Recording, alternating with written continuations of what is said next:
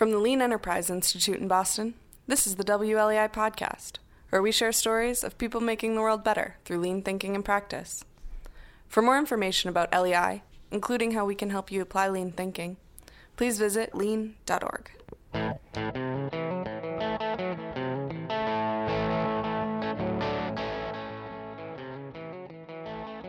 What's your problem?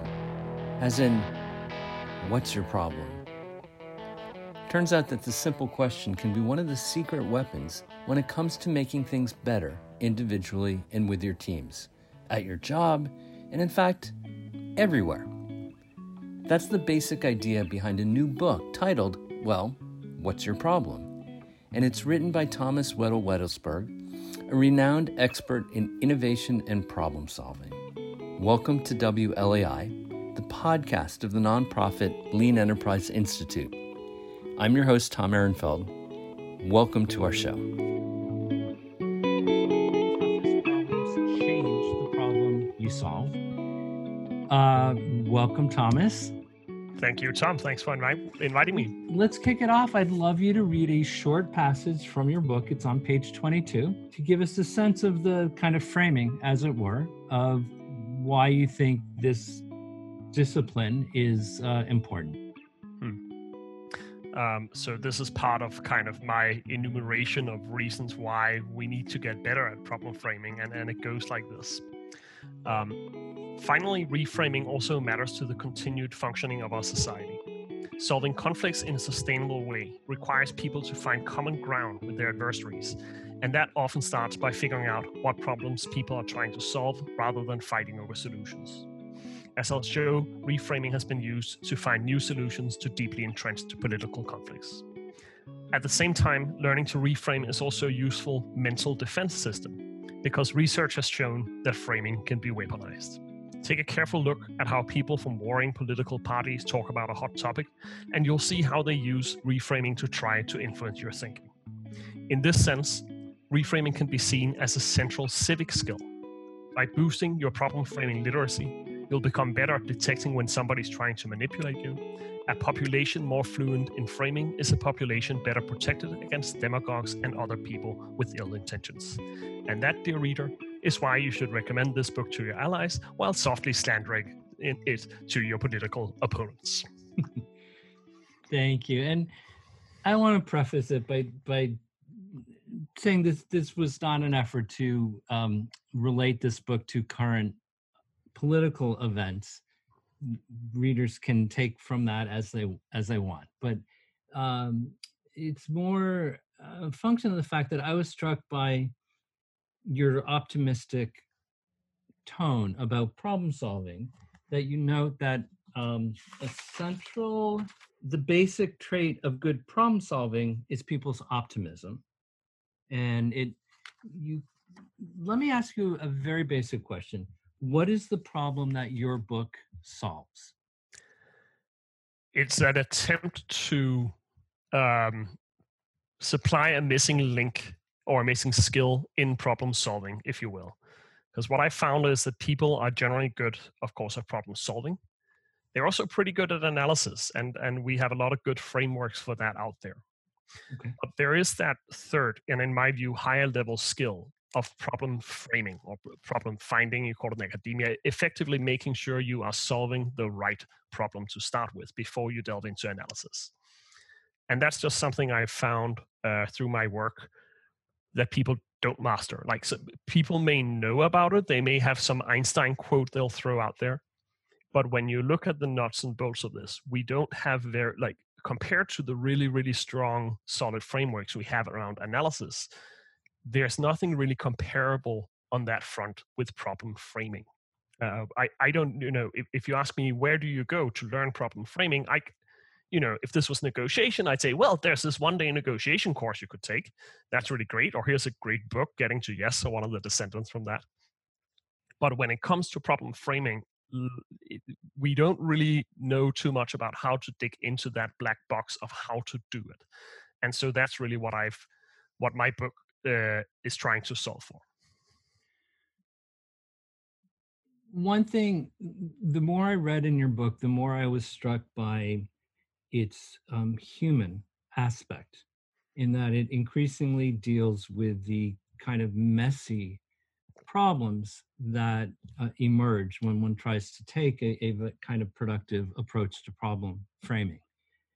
And I would suggest that perhaps what's simple is nothing simple, hmm. and that it, it quickly becomes messy. And so, hmm. two questions. I boil it down in a kind of five minutes or three minutes what you mean by reframing and then tell us why is it so hard hmm. i think the the the, the high level introduction i love to just share the uh, the classic that the slow elevator problem because that's that's a good anchoring uh, kind of example to refer back to to elucidate what do we mean eh, when I'm talking about framing versus analysis, for instance. And then I'll get into the the the, the hard part and kind of why why why we may not have gotten this right yet, despite having known about it for so long. So the slow elevator problem. Uh, you are the owner of an office building. The tenants are complaining about the lift that they they, they it's it's kind of sl- too slow and they've threatened to break their leases if you don't fix that. Now, what's noticeable here is that the problem has already been framed for you. Namely, the problem is that the lift is slow. And what inexperienced people do there is they jump straight into solution mode and say, how do we make it faster? People who are better at problem solving, they know they need to analyze the problem first. And then they ask, why is the elevator slow? But crucially, that may be the exact wrong question to start with because there are ways of approaching this that has nothing to do with the speed of the elevator. And the classic example is, of course, if you ask a, a, a wizened landlord, well, uh, they're going to suggest that you put up mirrors in the hallway in order to distract people. Uh, the, that example uh, is really like a very simple way of remembering what is the difference here between analysis why is the elevator slow versus going in and saying is the speed of the elevator really the right problem to focus on or might there be a better problem out there to delve into and address in this case that people perceive the weight as annoying? So so that's kind of i'd say that's the high level example and to be clear the mirror it's not like the ultimate solution here because whether a mirror will really work depends on what's going on in the real world. If people are running late for important meetings then the mirror is just going to be a distraction. But it is kind of capturing that essential idea of the discipline we need to get better at namely the initial framing of the problem.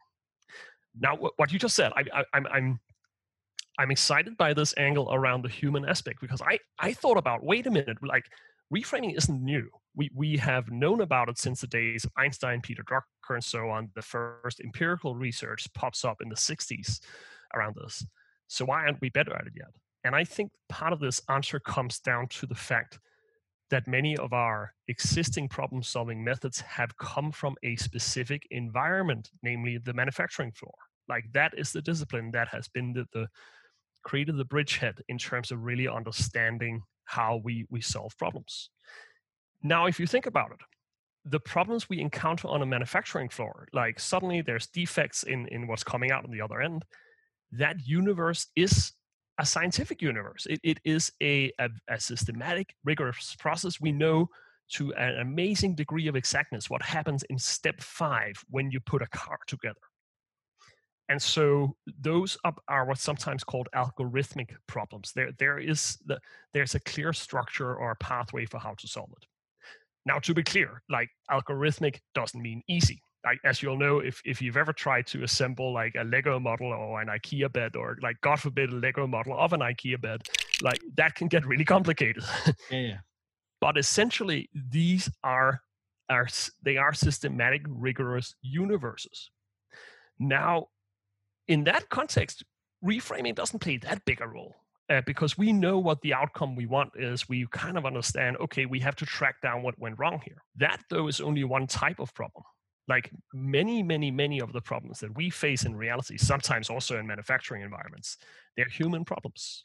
They are fuzzy. We don't have an exact kind of guideline for how to do this on a systematic basis. Like they, they are, I like the word heuristic problems. Like think of raising your kids or think of kind of putting together a, a good business strategy or like driving a team to, uh, so it performs optimally. Uh, those are not linear structure, very well structured problems. They're messy.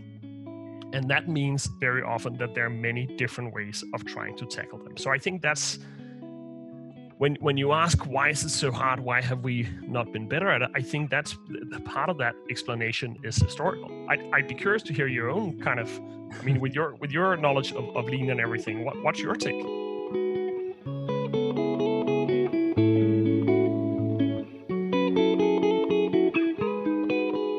I think that categorizing it as kind of a manufacturing domain issue is uh, I would push back on that label. Mm. And I, I think above all, it's a cultural challenge. And I think you can see manufacturers which historically have analyzed um, problems and made decisions in a very top down, kind of coded, pre existing way, mm. where they make decisions that are, are structured to support existing values. Um, something like uh, um, Roger Smith at GM deciding that robots are the answer. Hmm. You know, that's just a, that's just an edict.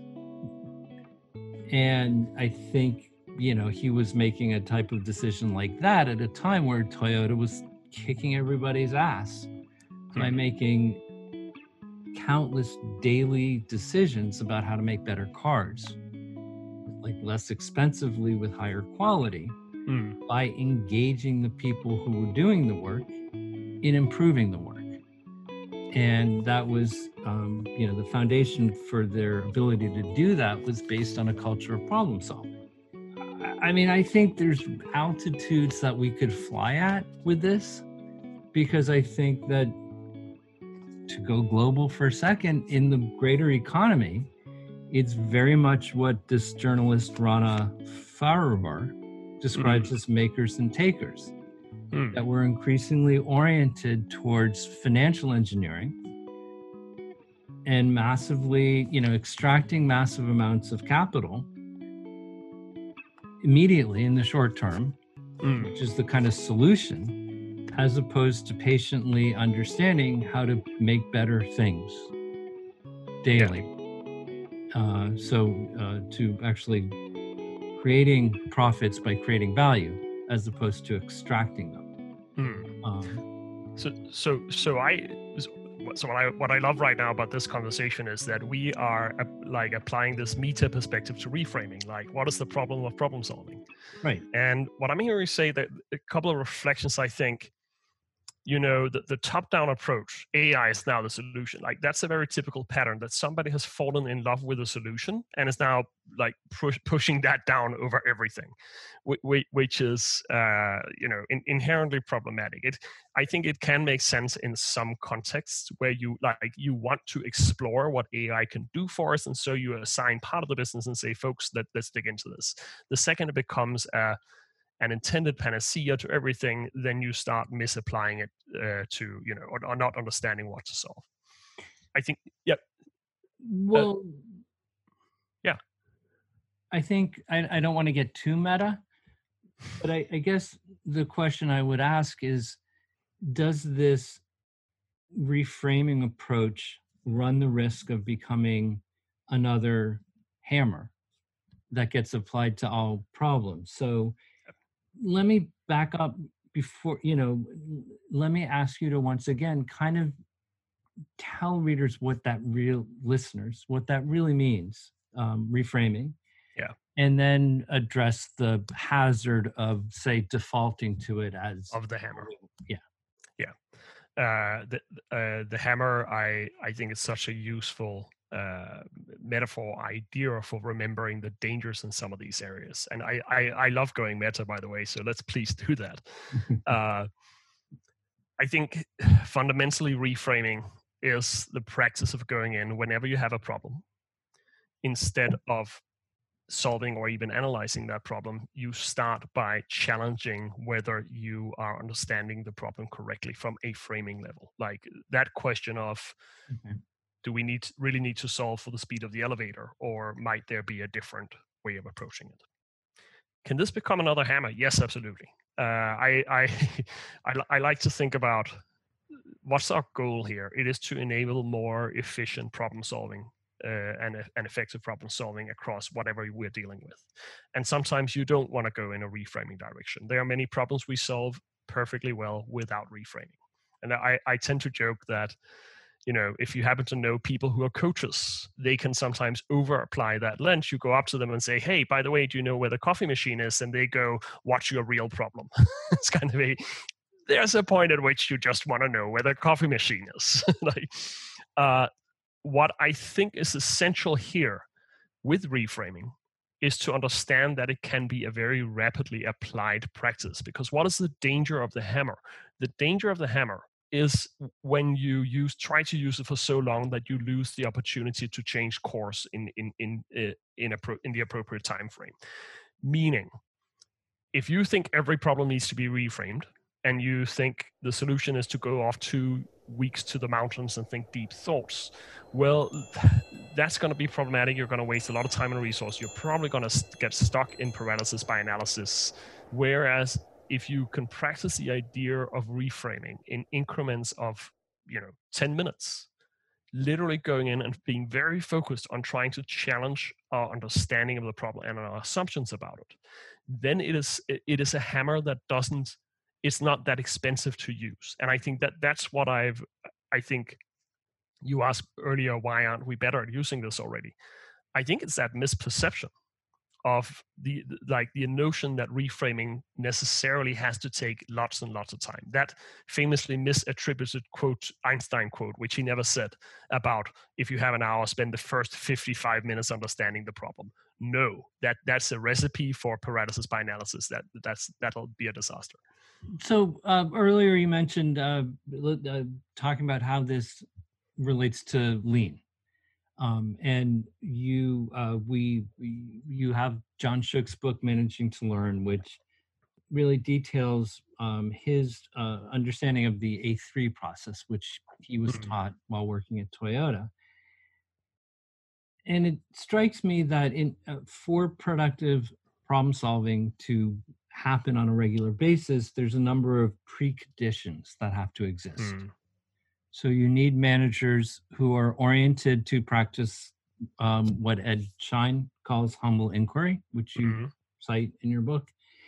Um, you need kind of trust and patience and a willingness to uh, experience great progress through small steps and um, again, as Managing to Learn shows, an orientation to frame problems as gaps between hmm. a current state and ideal state, and then express it in an, an improvable manner. Hmm.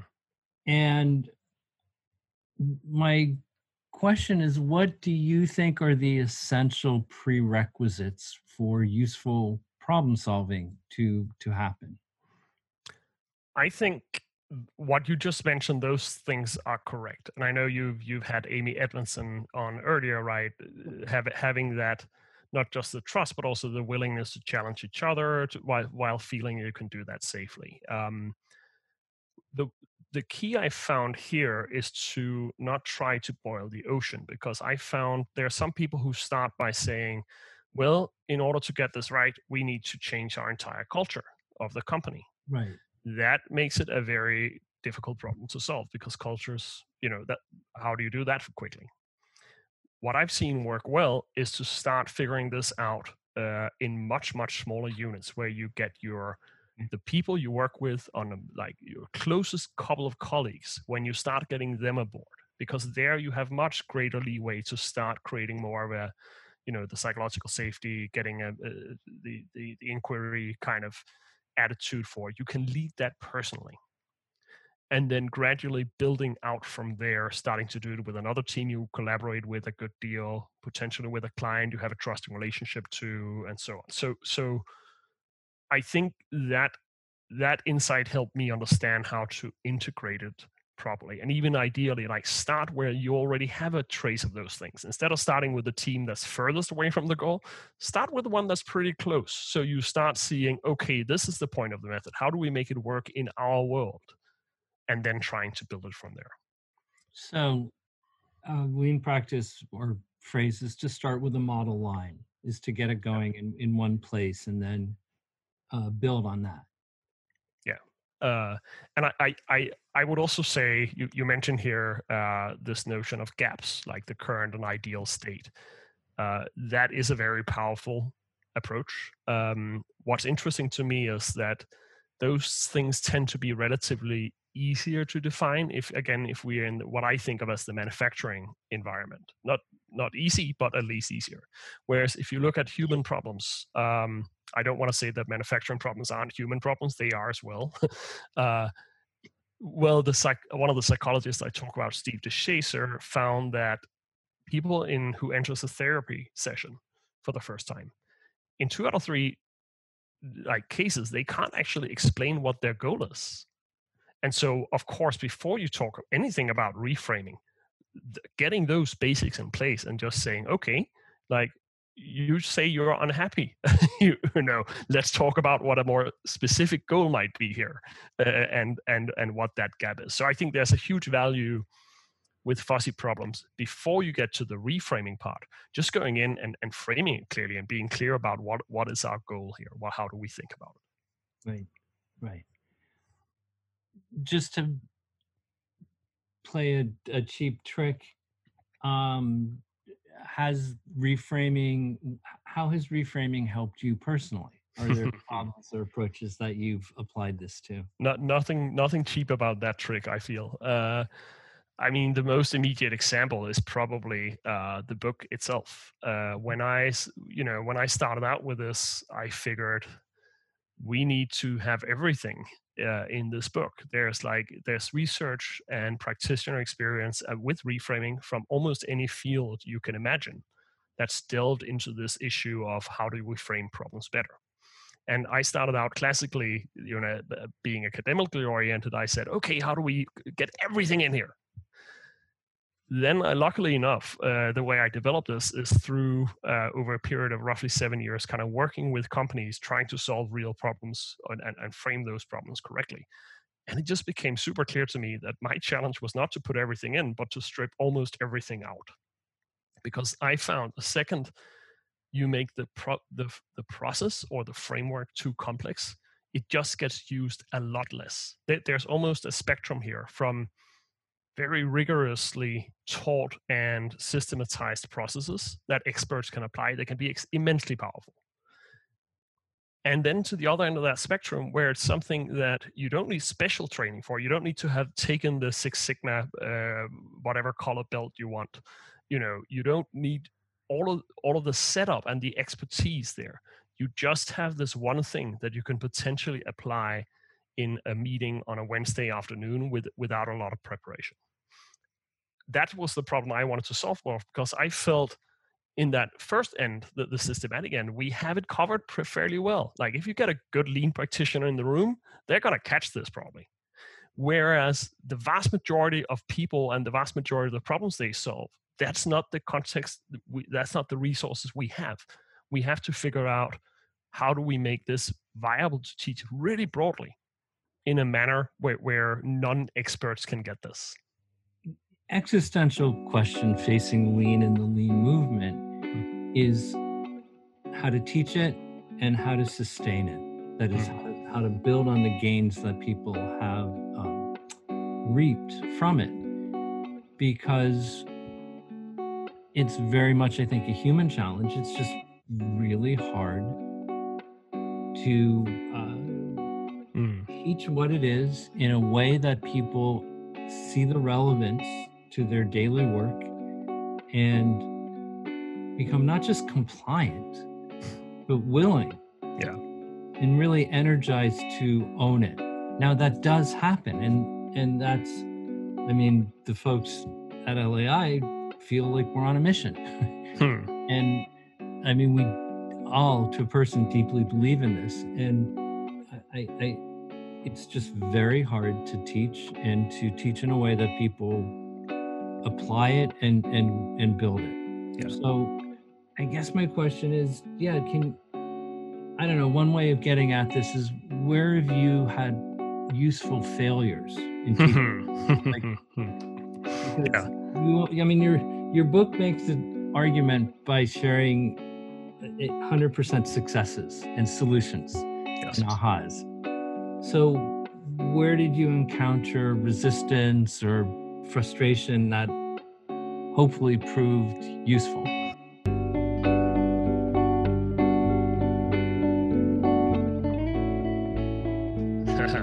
I, I, I mean, all along the way, because I had the pleasure of sitting in with uh, both individual teams sitting and struggling with it, and I could sit and see, oh, wait, we're getting off track, or we're falling into rabbit holes, or you know.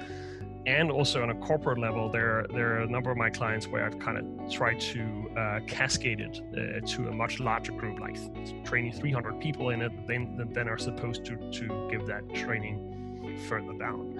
And I'd say the last problem is the one I've struggled the most to solve. Um, I, I think there's a couple of interesting things here. One, like you say, well, we go out. What what are we doing in in the space that we're sitting in? Are we really sharing new ideas with people? In my in my view, to reframe that, I'd say we we're sharing old ideas with new people.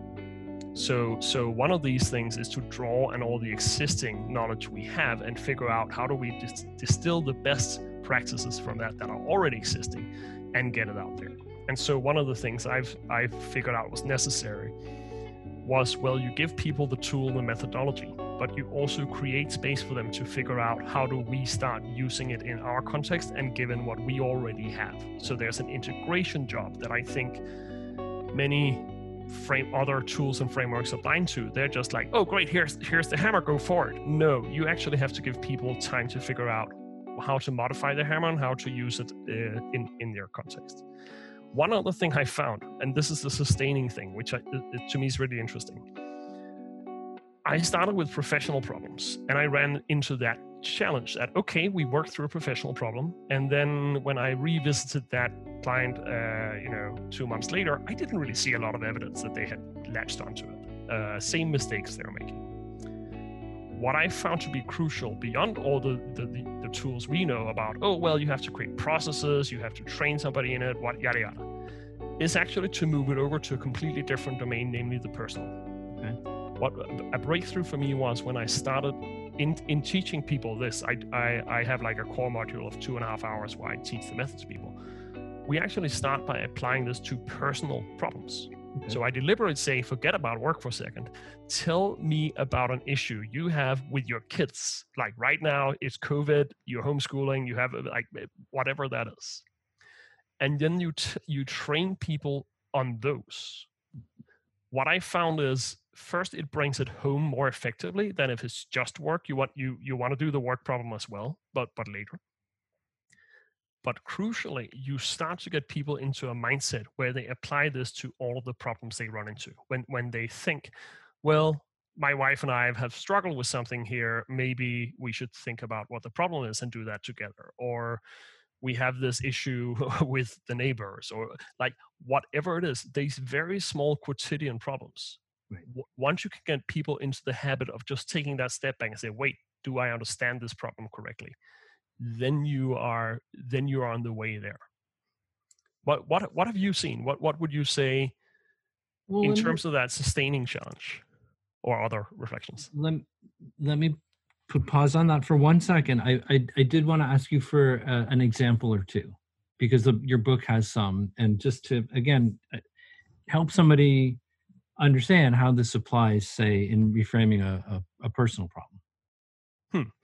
Hmm. um, I have a good friend, uh, Tania Luna, who is uh, that's a real name. She's married to Brian, and early in their relationship, uh, they're married. They uh, they had a lot of fights, uh, fights over inconsequential things. Great marriage, but that was just a big issue, like who walked the dog, who handled whatever, those things.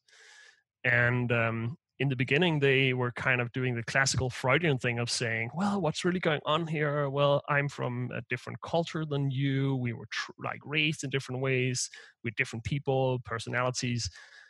And all of that might have been true, but was not really helpful. Uh, that that those things are difficult to change what made the difference here was uh, Tania's observation of a, a, a bright spot or, or, positive exception, and this this uh, like root cause analysis thinkers are familiar with too. They suddenly had one morning where they had a discussion around a normally really sensitive topic, and it was painless.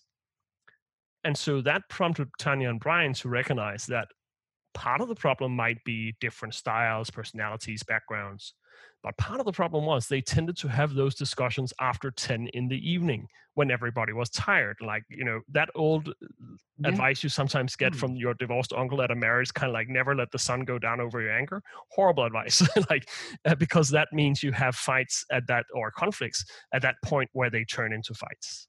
So, super, super simple example mm. of how a you can have struggled with an issue for a long time. Like we all work around with problems that we tried to solve before. We haven't made headway on them for months or years.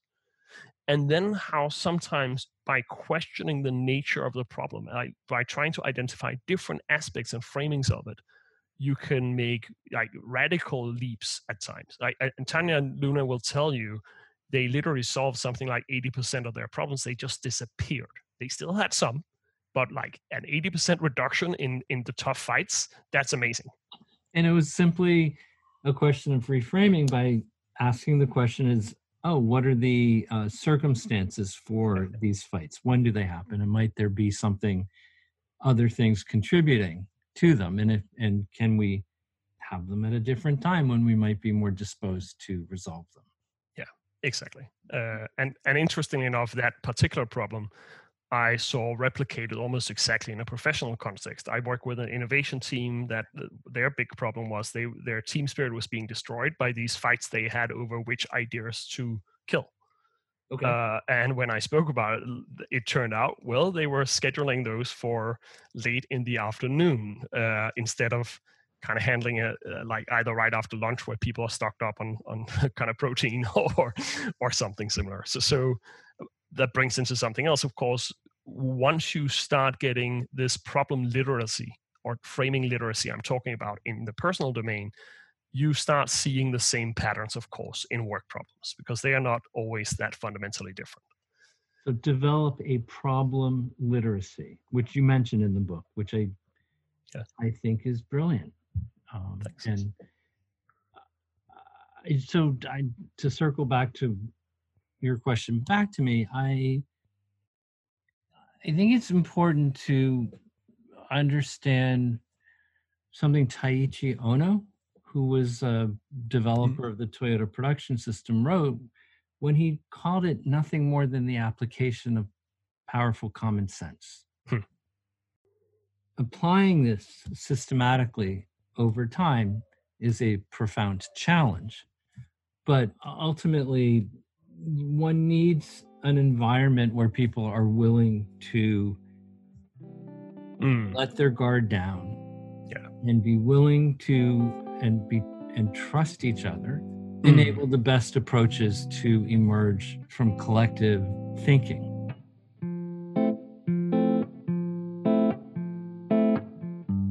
and i think that my experience with lean has showed me that the kind of patient, humble daily work, just it's a flywheel that mm. absolutely builds and self reinforces, and that you that's how you create value for customers, which in turn creates value for valuable companies. Mm. And um, I think it does start at an elemental level. And people who have been shown that they have a, a, a voice and a stake Mm. Combined with what Amy Edmondson writes about, which is psychological safety. Um, because I think that the hazards of any prescribed problem solving or improvement approach, like that in your book or like Lean, um, is that it's implemented by uh, solution bringers Hmm. by authoritative, authoritarian kind of male type of thinking in which people tell others how it is. Yeah. And it's it's a tough contradiction though because uh, you know Toyota can I, I've I've read that it, it it has been brutal. It it deeply abides by its principle of respect for people Mm. and yet that doesn't mean always um, asking polite questions. It, it, it- there's a, a, a flip side of a, a, a very challenging aspect to it, Yeah. where respect is about asking people to do the best, and so Yeah. In fact, I think the difference, one difference between what I've learned of Lean and what I saw in your book is your your book's more optimistic. Your book is very kind of um, hopeful in terms of having a way to help foster more productive um, problems, to to uh, more productive solutions to tough problems. Um, Mm. and I I think one thing I would want to see more of is uh, oper- more operational methods and mechanisms. Yeah. Um, like, so I guess it's I'm rambling, but ha- are there prescribed methods and um, you know contextual tools Mm. that support what you are writing about in your book? I tend to say that um, there's a lot of those, and it's really a question of exploring. So the back of my book, I have a good deal of references in it. Um, they're on they're online as well. If you don't actually, you know, the, if your listeners don't actually want to buy the book, uh, it's it's for free on uh, on the book's website. Um, Tell them tell them the website, please, clearly. uh, it's howtoreframe.com, uh, and uh, I I think a couple of reflections. I think that optimism is interesting because I had a conversation with people in the political space, for instance, who are very like, wait, I know what reframing is, but I've always thought of it as the weapon. Like this is how we spin our solution to be chosen in front of the the opponents versus this which is a constructive approach which is like how do we collaborate to really understand the problems and and then hopefully solve them together Mhm. um but I I, think the, the Yeah. key book on that is by Lakoff. Don't think of an elephant. oh yeah oh yes exactly but he's not presenting it as a weapon. He's, I think, he's more going backwards and, and assessing, um, you know, how this has become so prevalent. yeah and i well i i think lakoff's book is really interesting because he's as you know he's he's a kind of self-declared liberal and he he almost like wrote that book to a liberal audience saying hey folks the conservatives are really good at using this we need to get better at it so so i'd, I'd say overall that's the framing but when you then get into it yes he he has a uh, you know what what you might think of as a constructivist hopeful hopeful approach um, I do think there's something to your reframing about what what is the essence of getting this right. It's so easy to think of these things as processes, like oh, we need to have a process for a reframing. I think you should, but equally, we're talking about a cultural challenge, about a local culture challenge in your team, and ultimately maybe what you're saying about identity, like who who do we want to be, how do how do we want to move forward in the world. Having said that, I would say there are also tactical challenges, like one thing is getting this right with your team and those folks you can work with on a day-to-day basis with those incremental improvements Right. on the other end there's a situation where you run into a new client and they are like hey can you do the solution for us? And you need to make them step back and and reassess their problem. And i think there it's legitimate to go in more tactical and like how do you handle that? Well one of the things i wanted to do with the book is actually to legitimize the method so so people who know what this is can go in and say hey there's a harvard book on this and hey take a look at this and this is why we want to talk to you about your problem instead of just going out and delivering that solution you want Right. so right. so uh, legitimacy to me is one of the, the the big issues i'm trying to solve for as well Excellent.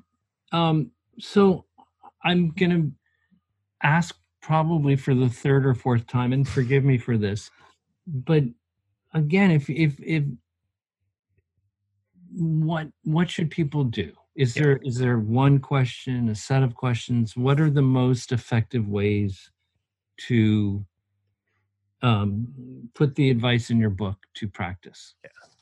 I'd say uh, at a very high level, think of this as a habit.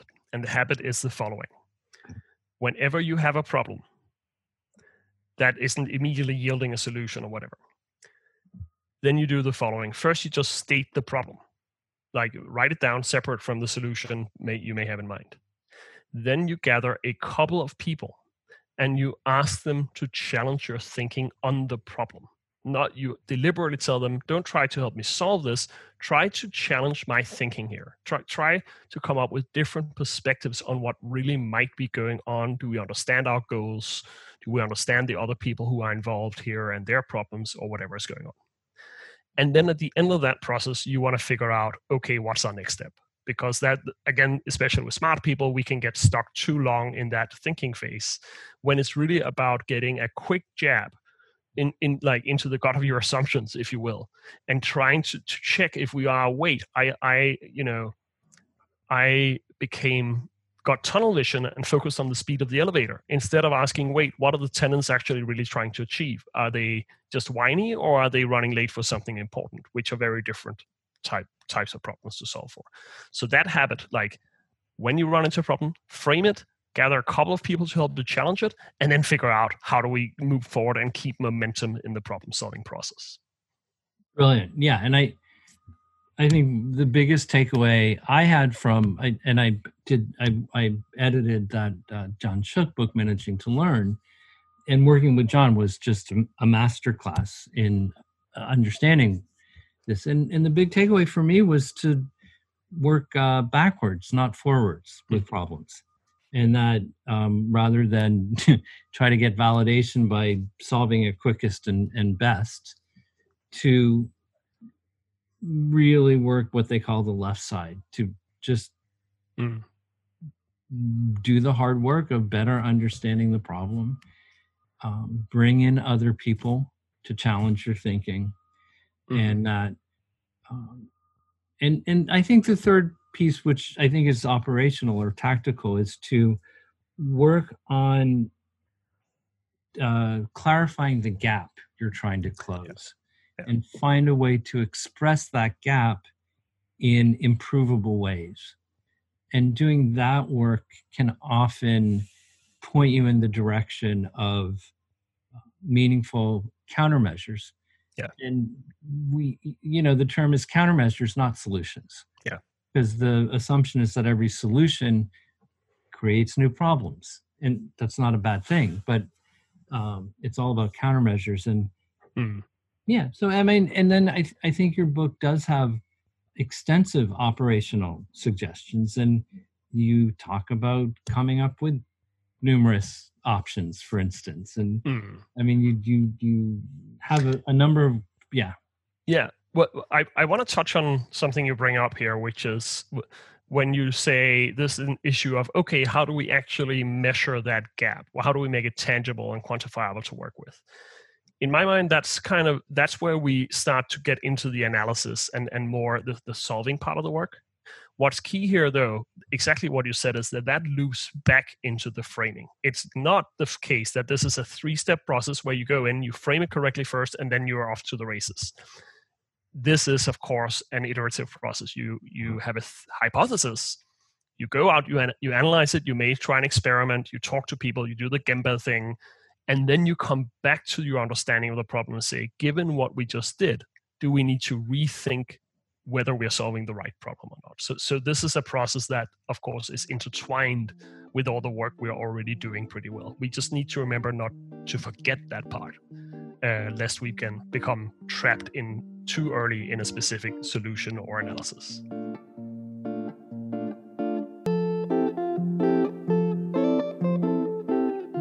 For the sake of this podcast i, I want to respect uh, length your uh, both yours and the listener I'll- say that and we'll cut this out i'm happy to stay on and, and chat more but um, I, I think that's a good place for us to stop for the, the podcast um, and let's remind people the name of the book is what's your problem by Thomas Wedell-Wedellsborg.